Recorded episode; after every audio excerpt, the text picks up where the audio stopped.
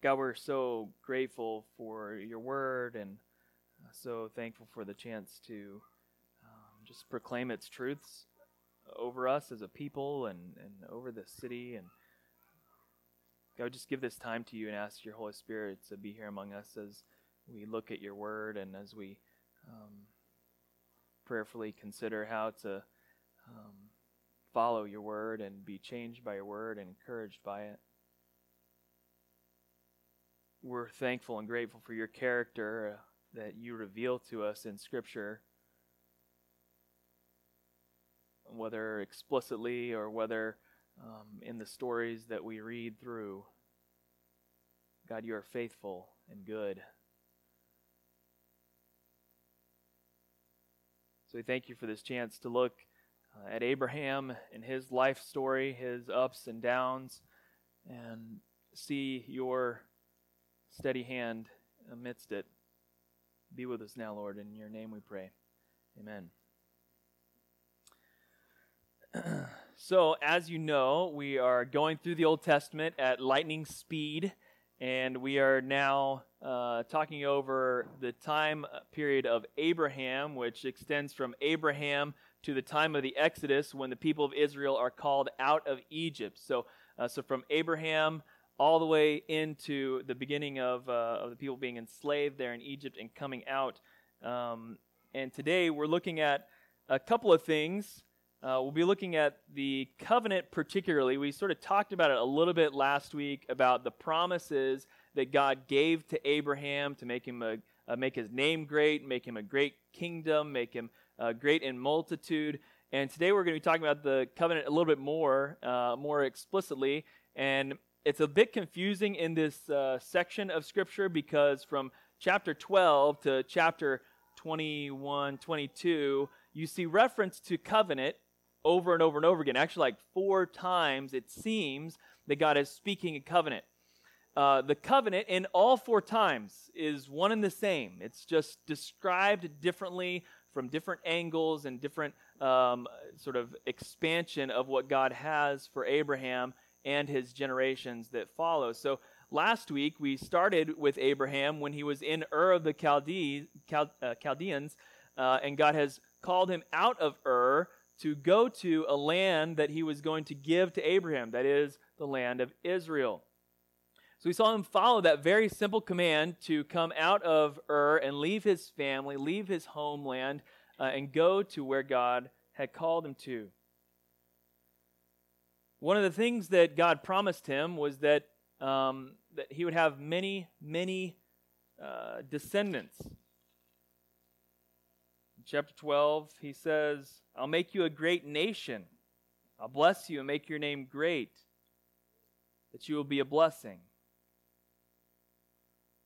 And so, one of the questions that's ringing around in Abraham's, he- Abraham's head when he receives this blessing at the age of 75 is I have no son. How will I be a great nation if I have no children? And so today we pick up uh, a little bit later in his life when he's 86, from the age of 86 to around 100. And uh, that's basically the time frame we're covering during these, these chapters.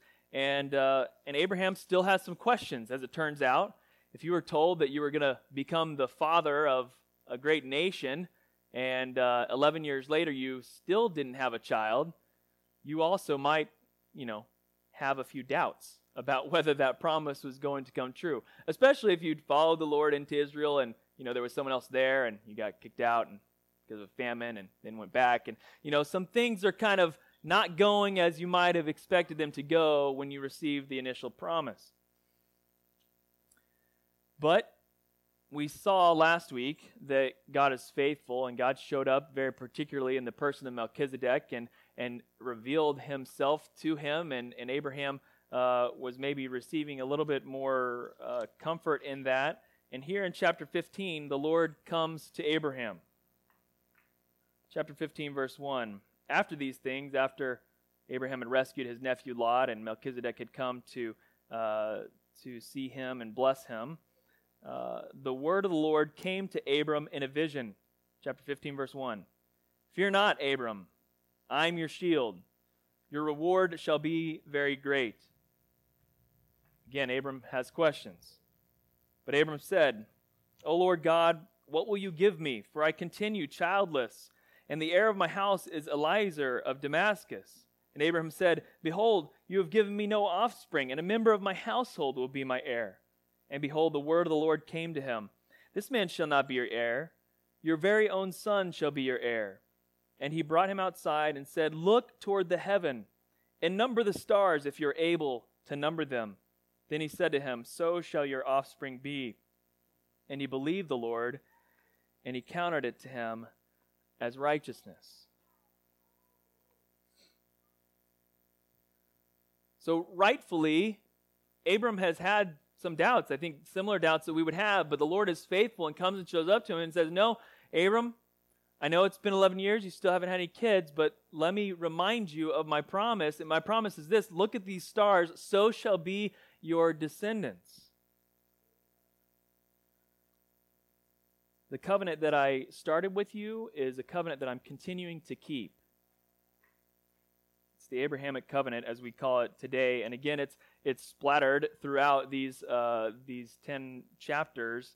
Um, and I wanted to point out a few things about this covenant in general uh, before we walk through the bulk of this passage. Uh, on your guides there, these these points are listed, and you can sort of see. Um, hopefully, you follow through. This is the time period for Abraham, 2100 to 1450 BC on those little uh, pamphlets there, you've got all these details, but I want to run through them real quick. These are some things that are known about Abram, and we see in the passages that we'll be covering over the past last week, this week, and next week. Um, again, you know, God calls Abram out of Ur. He's 75 when God calls him. Abraham's wife is elderly and barren, has no child. Um, God makes some promises to Abraham, again, the stars, that his, his descendants would be as many as the stars uh, that his descendants will have a relationship with God. We'll see a lot of that today. Uh, that he's been promised a land, that God will be with him and call him to walk with God. That's the cloud there, the presence of God symbolized in the, in the cloud. Um, that the nations will be blessed through Abraham's seed, that Abraham will be the father of many nations, that kings will come from Abraham's line, uh, the line of Judah. And we see again in verse 15 that Abraham believes the promises of God that he's promised, and God justifies Abraham on account of his faith by the grace of God. Um, what we're going to see in chapter 15 is that God is confirming his covenant, and we're going to talk about uh, chapter 17, the covenant sign of circumcision. Um, I think we'll go to this. There we go. Okay. Um, so throughout, again, throughout uh, chapter 12, chapter 15, chapter 17, and chapter 21, we see God coming and showing up to Abraham and telling him these promises that, again, are, are there, and I've read, uh, walked through there, um, that you'll be blessed with these many people, that you have this great land, that kings will be coming from your line. Uh, these amazing things, amazing things that hinge upon a lot that Abraham does not see. He hasn't taken ownership of any land in Israel. He hasn't had one child. Um, and he's got questions, as you would if you were him. So let me point out a few things that we see about the different uh, covenant sort of promises made. First, in, in chapter 12, like I said, we see God initially giving Abraham a promise and calling him to obedience, calling him to come into Ur.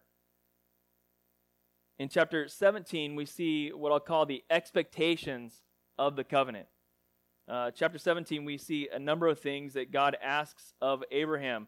Uh, chapter 17, verse 2 says uh, that, uh, that this the Lord appeared to Abram and said, I am God Almighty. Walk before me and be blameless, that I may make my covenant between me and you and may multiply you greatly. God has called Abram to walk with him, to walk before him, and to be blameless. The expectation of the covenant is that they would be kept through all generations. Chapter 17, verse 9. And God said to Abraham, As for you, you shall keep my covenant, you and your offspring after you throughout their generations. The expectation of what God is promising to Abraham, it is not only to Abraham, but to his seed and to those who will follow him. The expectation is that every male will be circumcised as a covenant sign. Uh, chapter 17, verse 11 You shall be circumcised in your flesh of your foreskin, and it shall be a sign of the covenant between me and you. And verse 14, that there is a uh, consequence of not following in the covenant. Chapter 17, verse 14. Any uncircumcised male who is not circumcised in the flesh shall be cut off from his people, for he has broken my covenant. So in chapter 12, we have a, a promise made by God to Abraham that, that, this is what's going to happen to you. You're going to have these great multitudes. In chapter 17, we see that there's some sort of expectation put on those who are receiving this covenant, that, primarily, that is, to be blameless. I mean, so far, we haven't seen Abraham hold that into the deal yet. And, and in these chapters, we don't see Abraham hold that deal.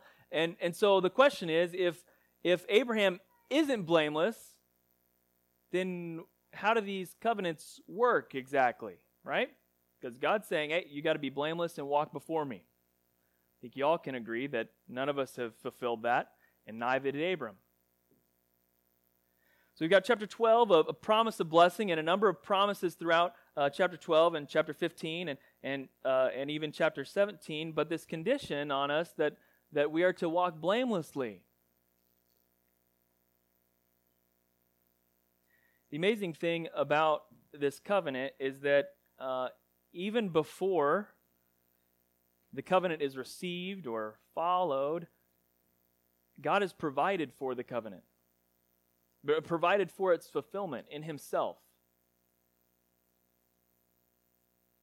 See, when God chose Abram out of Ur and called him to uh, come to this land that he provided for him, he knew he wasn't going to be perfect.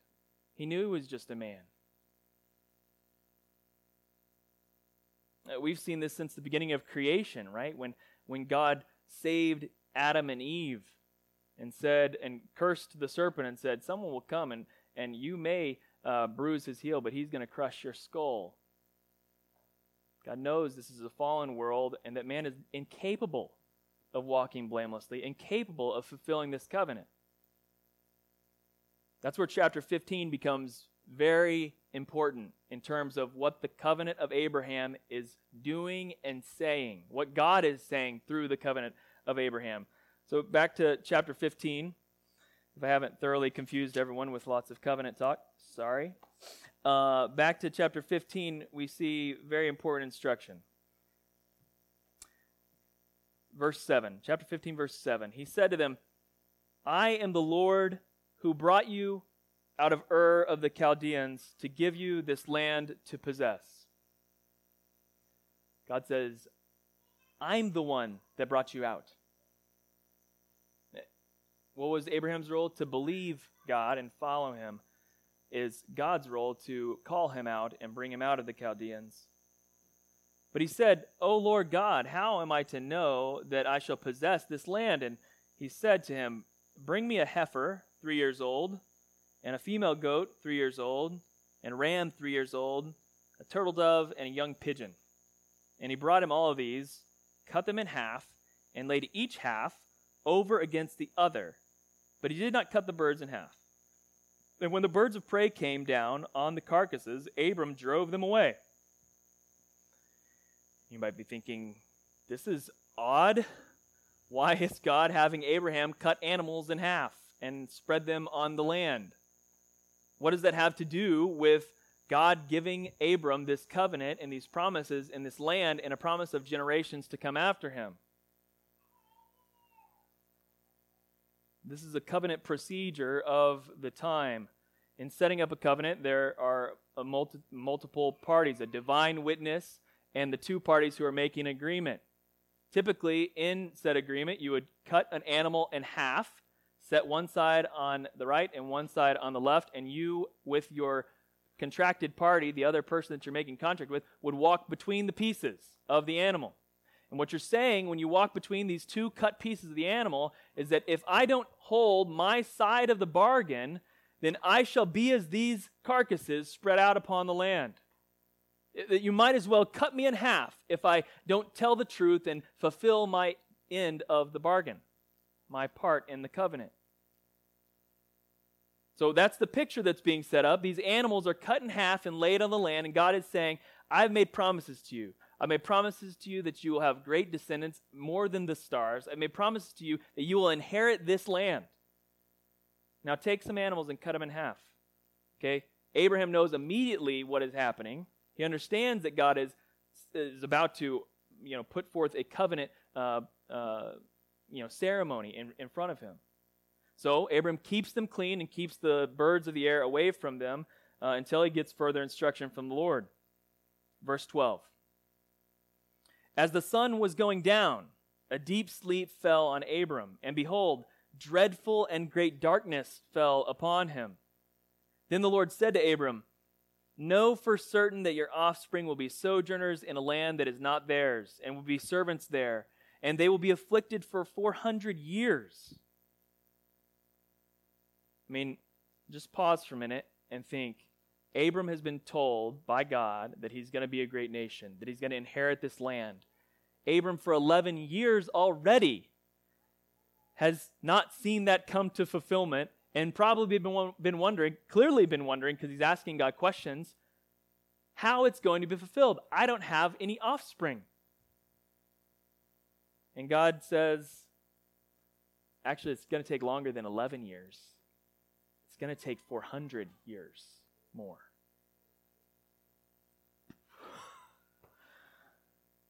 But I will bring judgment on the nation that they serve, verse 14, and afterward they shall come out with great possession. As for yourself, you shall go to your fathers in peace and shall be buried in a good old age. And they shall come back here in the fourth generation, for the iniquity of the Amorites is not yet complete. God tells Abraham, I know you've got doubts. I know this doesn't look very good because you're 86 and don't have a child, and so is your wife. But I promise you, this is what's going to happen. And more, you know, difficulties are ahead. So after he says this, the sun uh, goes down and it is dark. And behold, a smoking firepot and a flaming torch passed between the pieces. And on that day the Lord made a covenant with Abram, saying, To your offspring I give this land from the river of Egypt to the great river, the river Euphrates, the land of the Kenites, the Kenizzites, the Cadmonites, the Hittites, the Perizzites, the Rephaim, the Amorites, the Canaanites, the Girgashites, and the Jebusites. You heard me say earlier that typically in a covenant like this, the two parties would walk through together saying, if any one of us doesn't fulfill this covenant, then we shall be like these animals that are split apart before us. What God is now saying to Abram is that I am the only one walking through these pieces. The fulfillment of the covenant is not dependent on Abram, the fulfillment of the covenant is dependent upon God Himself. He says, Listen, Abram, 400 years until your, your kin come back here. I will be the one fulfilling this.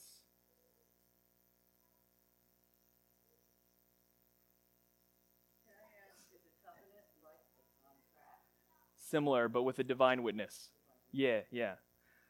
So Abram get, is, receives this promise, and this promise is that God is going to fulfill the covenant that he has just made with Abraham.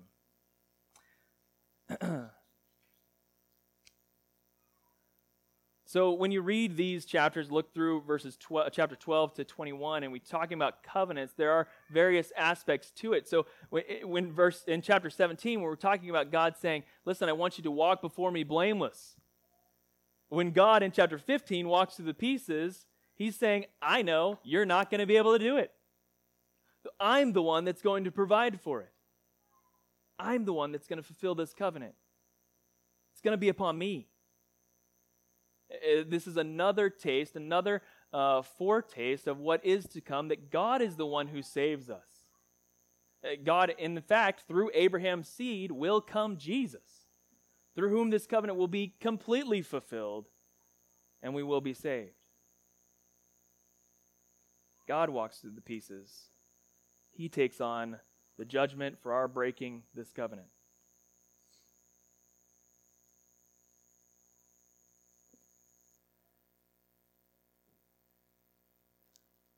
So that's the covenant.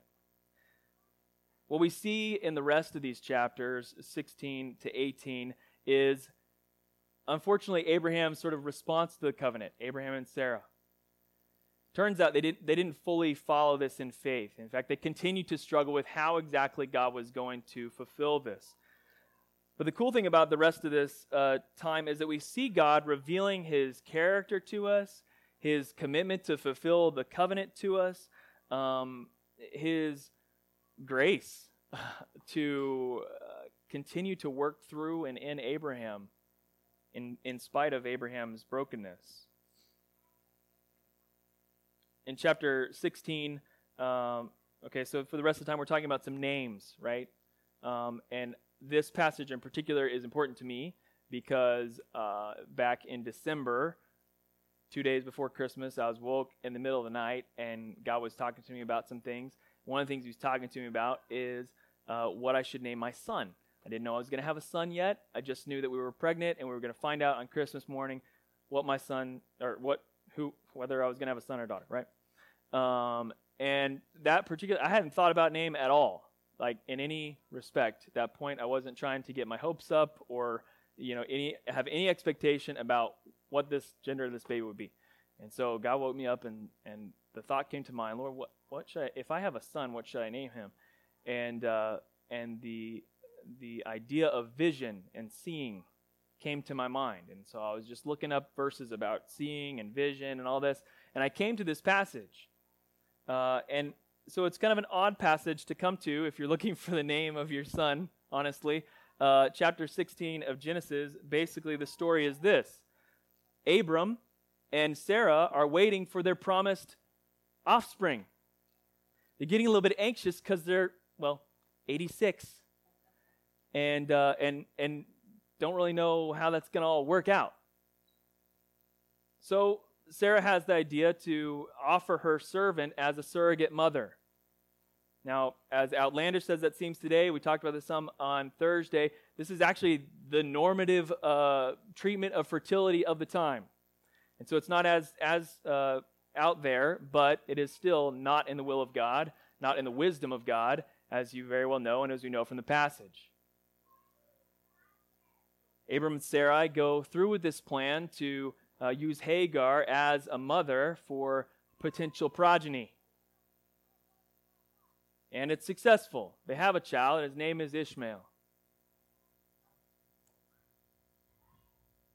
As you might expect, when this occurs, the plan that seems so reasonable and, and uh, logical to Sarah and Abram turns out it causes some conflict in their house to have another wife who was able to bear a child when you weren't for many, many years. Turns out that's not such a good setup. Yeah. Um, so in chapter 16, what we see is Sarah, uh, well, Hagar and Sarah begin to not like each other so much. Probably didn't have a, I mean, I don't know how the relationship was before, Hagar being the servant, but um, it didn't get any better uh, as, it, as it turns out. She conceived and when she conceived, chapter 16, verse 4, she looked with contempt on Sarah. And Sarah said to Abram, May the wrong done to me be on you. I gave my servant to your embrace. And when she saw that she had conceived, she looked on me with contempt. May the Lord judge between you and me.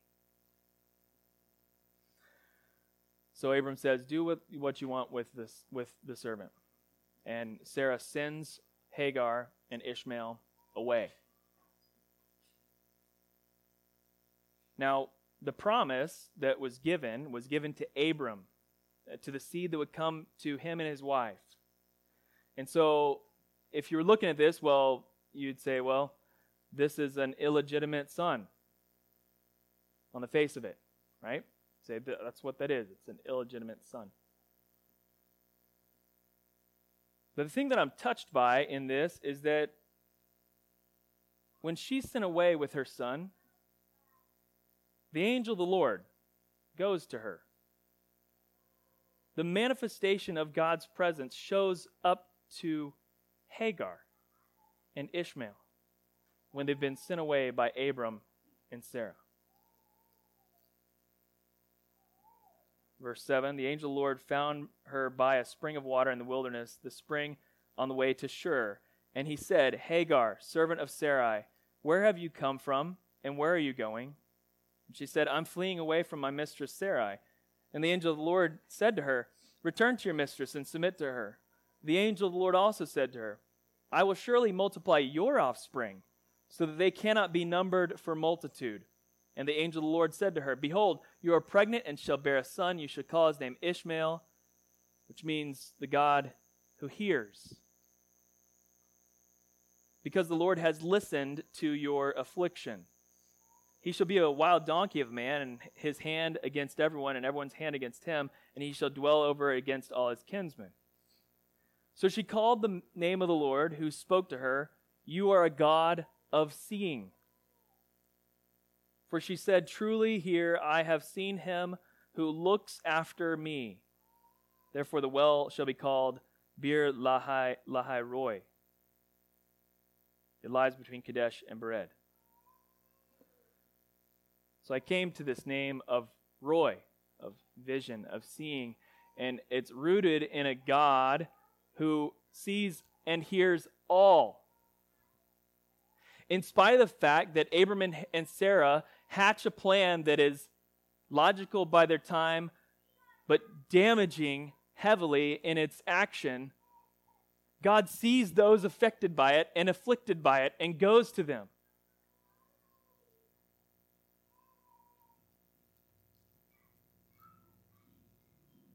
The Lord has listened to your affliction. He reveals himself to her as a God who sees.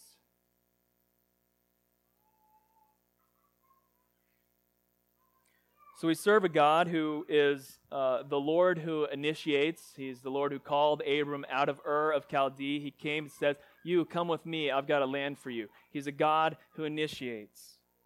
We have a God who sees when uh, a bad plan by mankind goes very bad, sees those who are affected by it, and comes to them in their affliction says, I see you, I hear you.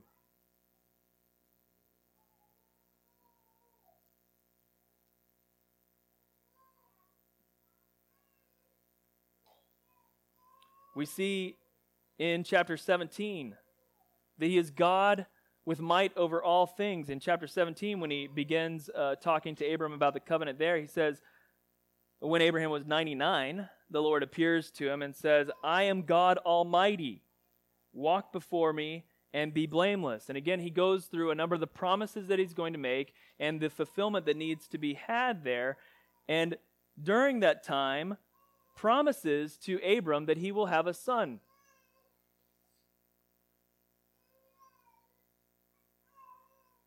Both Abram and Sarah laugh at this proposition.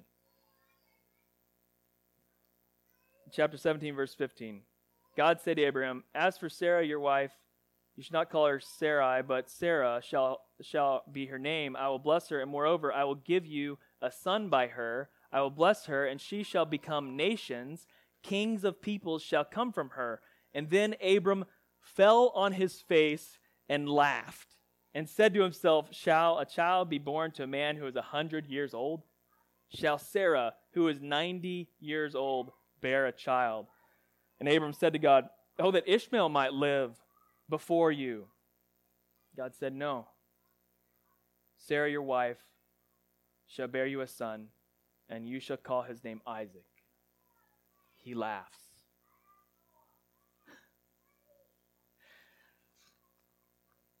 God starts that uh, explanation of the covenant by saying, I am God Almighty. I am calling you to this. I am going to bless you. I am going to give you this land.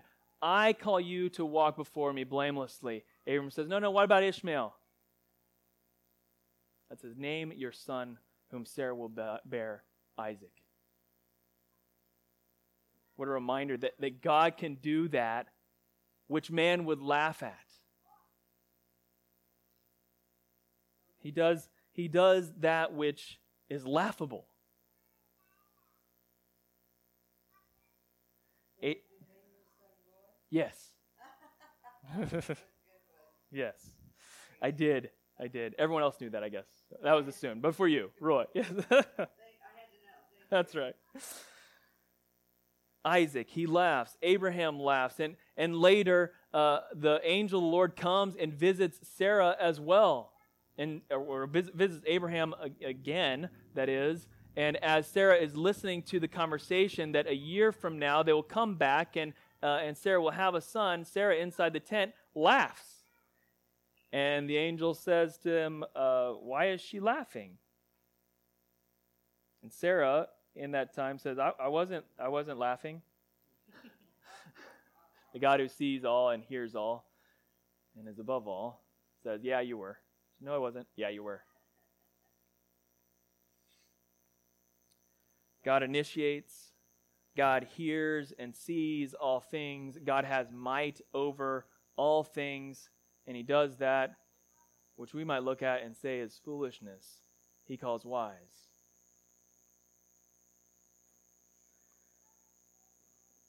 So I'll wrap up with uh, two, two things.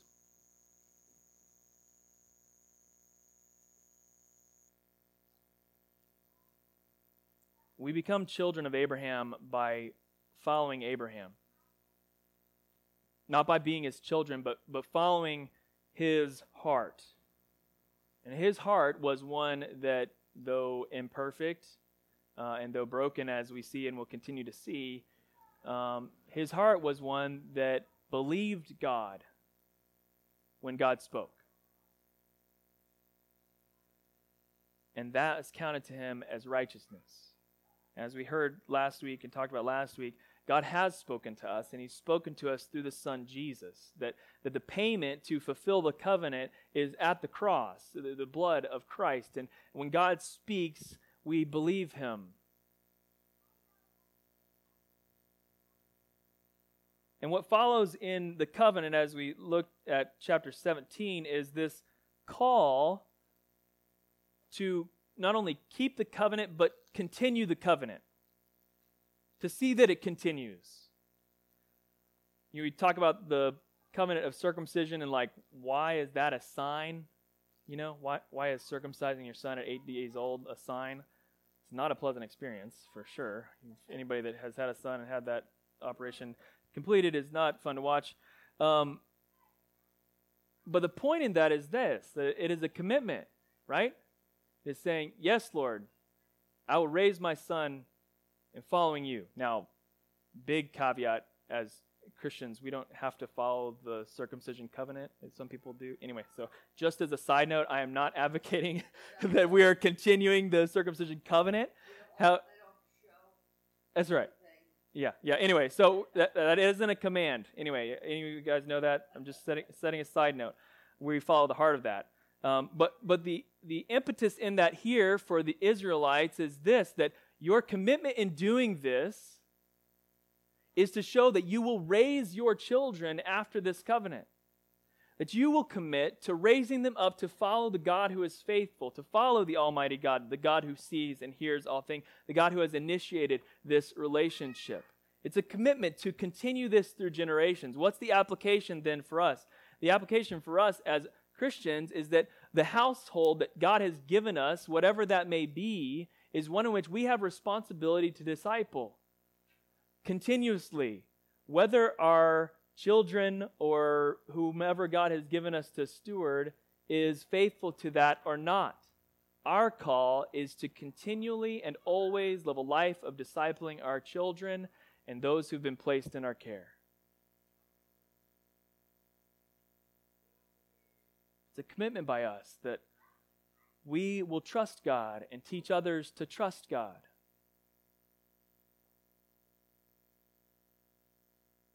It's not a commitment to force them to trust God, though.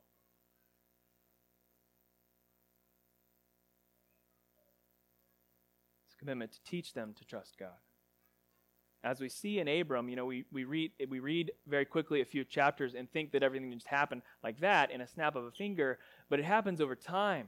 I mean, think about when Abram was called at 75 and then uh, reassured at 86 and then screws up right after that and then reassured at 99 that, hey, I've got you still, you know, keep trusting me.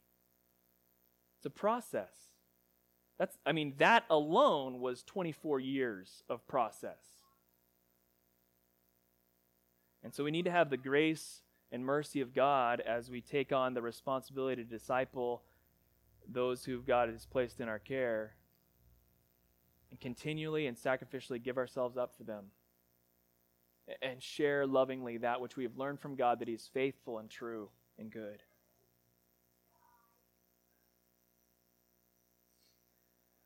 And second, this, let us know and be encouraged by this text that God is the one that comes to us. He has come to us, and He continues to come to us every single day if we would just listen. Let us know this whatever is going to go on this week ahead or has gone on in the week that has passed, God is a God who sees you. God is a God who hears you and knows you. And finally, know this He is Almighty God. His might is over all things. There isn't anything over which He does not have power.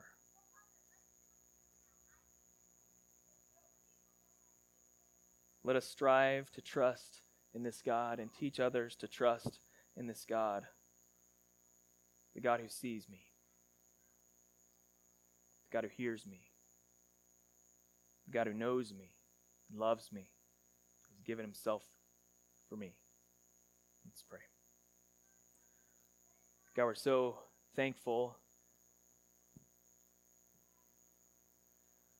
that you made promises to Abram knowing full well that he couldn't fulfill them in himself, that they'd only be fulfilled in your might and power. But we know that if these promises had depended upon Abraham himself, nothing would have come to it.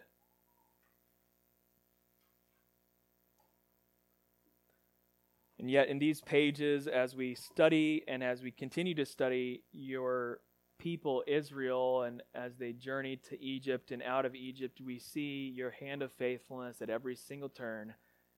You are holding your end of the covenant. You're holding the entire covenant in your hands and in your strength. You are the God who saves, who sees, who is powerful over all things, who knows and hears everything that we're going through.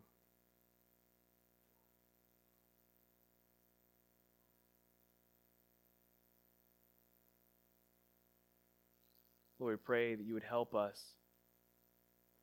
to trust you and to teach others to trust you as well.